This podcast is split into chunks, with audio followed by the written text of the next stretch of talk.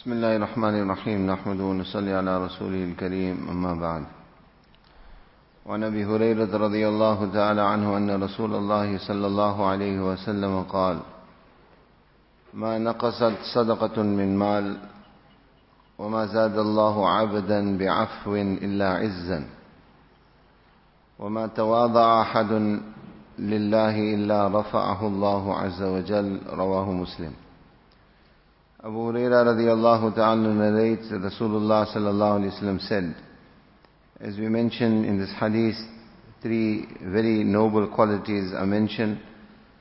The first part, we began the discussion that Rasulullah sallallahu alayhi wa said, Ma naqasad sadaqatun min mal.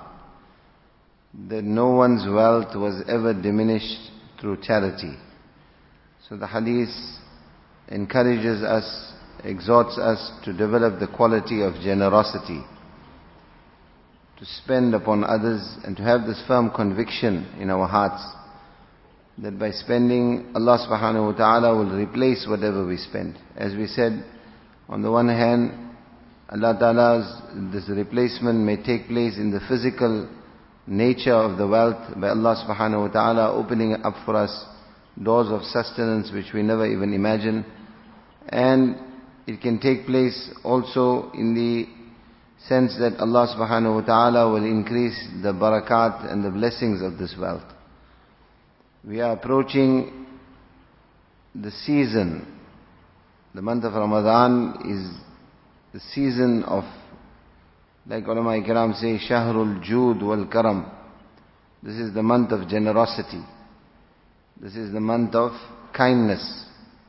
Allah's Rasul sallallahu alayhi wasallam in the famous hadith of Salman Farsi radiallahu ta'ala anhu which as a Sheikh Mawlana Zakaria rahmatullah alayhi has introduced his Fazail Ramadan, his virtues of Ramadan. The kitab introduced it with this particular hadith. It's a lengthy hadith. In this hadith also we are exhorted or we are encouraged towards increasing our generosity. In fact, we are told in this hadith that if you give a fasting person something to eat at the time of iftar, Rasulullah sallallahu said, كَانَ مَغْفِرَةً لِذُنُوبِهِ وَإِدْقَ رَقَبَتِهِ مِنَ النَّارِ Allah subhanahu wa ta'ala will forgive your sins and it will become a means of your emancipation and your being saved from the fire of Jahannam. So Sahaba Kiram said to Rasulullah sallallahu alayhi wa sallam, لَيْسَ كُلُّنَا يجد ما يفطر الصائم that Ya Rasulullah not every one of us is in a position that we are able to feed people at the time of iftar many sahaba were such that they had nothing for themselves at the time of iftar so Rasulullah sallallahu alaihi wasallam went on to say and encourage them that this person doesn't have to be wealthy to have this quality of generosity يُعْتِ اللَّهُ هَذَا الثَّوَابِ Allah Ta'ala will give you the same reward even if it is a droplet of milk or some little bit of water, a sip of water that you give a person at the time of iftar. In fact, as I mentioned, the month of Ramadan is Shahrul Jud wal Karam. And the famous hadith about the conduct of Rasulullah sallallahu alaihi wasallam, particularly when it came to the month of Ramadan, that kana Nabi sallallahu alaihi wasallam akramun nas wa kana ajwadun nas. وكان أجود ما يكون في رمضان حين يلقاه جبريل فيدارسه القرآن Rasulullah sallallahu alayhi wasallam was the most benevolent and the most kind of people. His generosity, as we've seen in many, many ahadith prior to this, in this particular chapter, was mind-boggling. The level of generosity that Rasulullah sallallahu alayhi wasallam exhibited. Yet Sahaba Ikram say that if you had to look at the generosity of Rasulullah sallallahu alaihi wasallam, ajwadu fi Ramadan. In the month of Ramadan, it would increase another notch, another level. In other words, compared to the other 11 months of the year. And one of the reasons for the increased generosity of Rasulullah sallallahu alaihi wasallam was that in the month of Ramadan, Jibril, there was a special amal that would take place in the month of Ramadan, that the dars of the Quran, one explanation ulama ikram give of this is that up to that point, in the life of Rasulullah sallallahu alaihi wasallam, as much Quran had been revealed, Rasulullah sallallahu alaihi wasallam would make what our today's hafiz in our layman's terms what we call door. فَيُدَارِسُهُ الْقُرْآنِ Rasulullah sallallahu alaihi wasallam would recite the Quran before Jibreel in the month of Ramadan. And there was some, some link with this special association with Jibreel that would take place in the month of Ramadan, particularly with the recitation of the Quran that caused an even greater increase in the generosity of Rasulullah sallallahu alaihi wasallam. And Sahaba Ikram say, Al-ajwadu bil khair min al-rih al-mursala. They say Nabi sallallahu alaihi wasallam would become more generous in the month of Ramadan than a blowing wind. He would become more generous than a blowing wind. Like a wind doesn't discern. A wind, when it blows, its coolness is experienced by everyone. Black, white, rich, poor, wherever, whoever.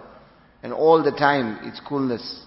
Without any disparity or without any distinction. So in the same way, they, they describe the special generosity which Rasulullah sallallahu wasallam would exhibit during the month of Ramadan.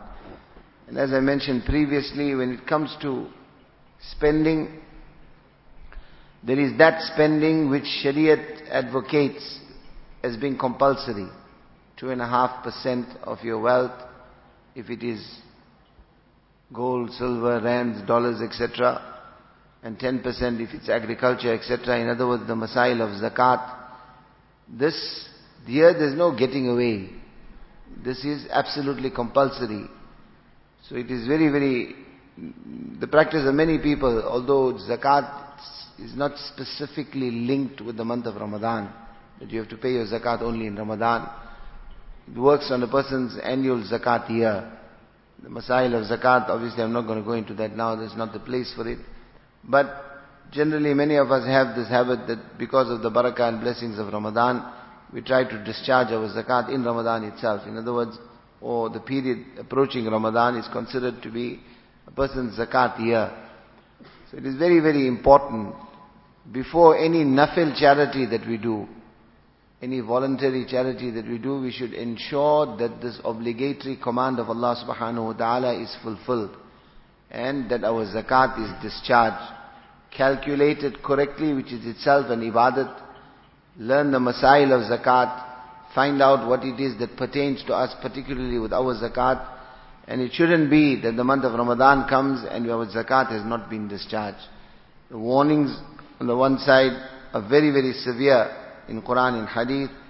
And the rewards also are very, very great. And as we mentioned many, many times that a person by discharging his zakat, he does not enter the realms of what we call in Shariat Kareem, a generous person. Generosity only starts over and above zakat. So, let us ensure that our zakat at least is discharged. And then, over and above that, we find that many times before I've mentioned this also, that there are certain times or certain periods in the year where a particular amal is specific to that period. And when it comes to our nawafil, etc., a person can, has an option to do many avenues of khair, many avenues of good, many nawafil. But he should give preference to the amal that is specific to that period. Classical example of this, ulama ikram give, is a person is sitting in the haram of Makkah. He's got an option. He can read Quran. He can make zikr of Allah Ta'ala. Or he can go for tawaf. But outside the haram of Makkah, all these three things are nafil. They are voluntary practices. Outside the haram of Makkah, he can make, he can make tilawat of Quran. He can make zikr in South Africa also. Anywhere up in the world. But tawaf is specific to there. So because the amal of tawaf is specific to that place where he is, so at that time, that will be the most superior amal for him and he should give preference to that. doesn't mean he don't read Quran, don't make zikr, etc. But give preference to tawaf over every other of the nawafil. The special reward of feeding the fasting person at the time of iftar. This is exclusive to Ramadan. That is when everybody is fasting.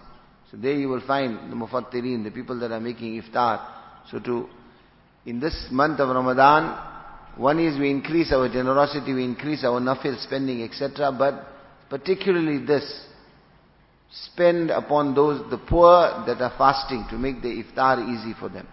And this is why in many, many ahadith, as what we mentioned already now, where Rasulullah said, كَانَ مَغْفِرَةً لِذُنُوبِهِ وَعِتْقَ رَقَبَتِهِ مِنَ النَّارِ Allah will forgive your sins. Allah Ta'ala will free you from Jahannam if you will show generosity, show kindness to a fasting person and give him something at the time of iftar.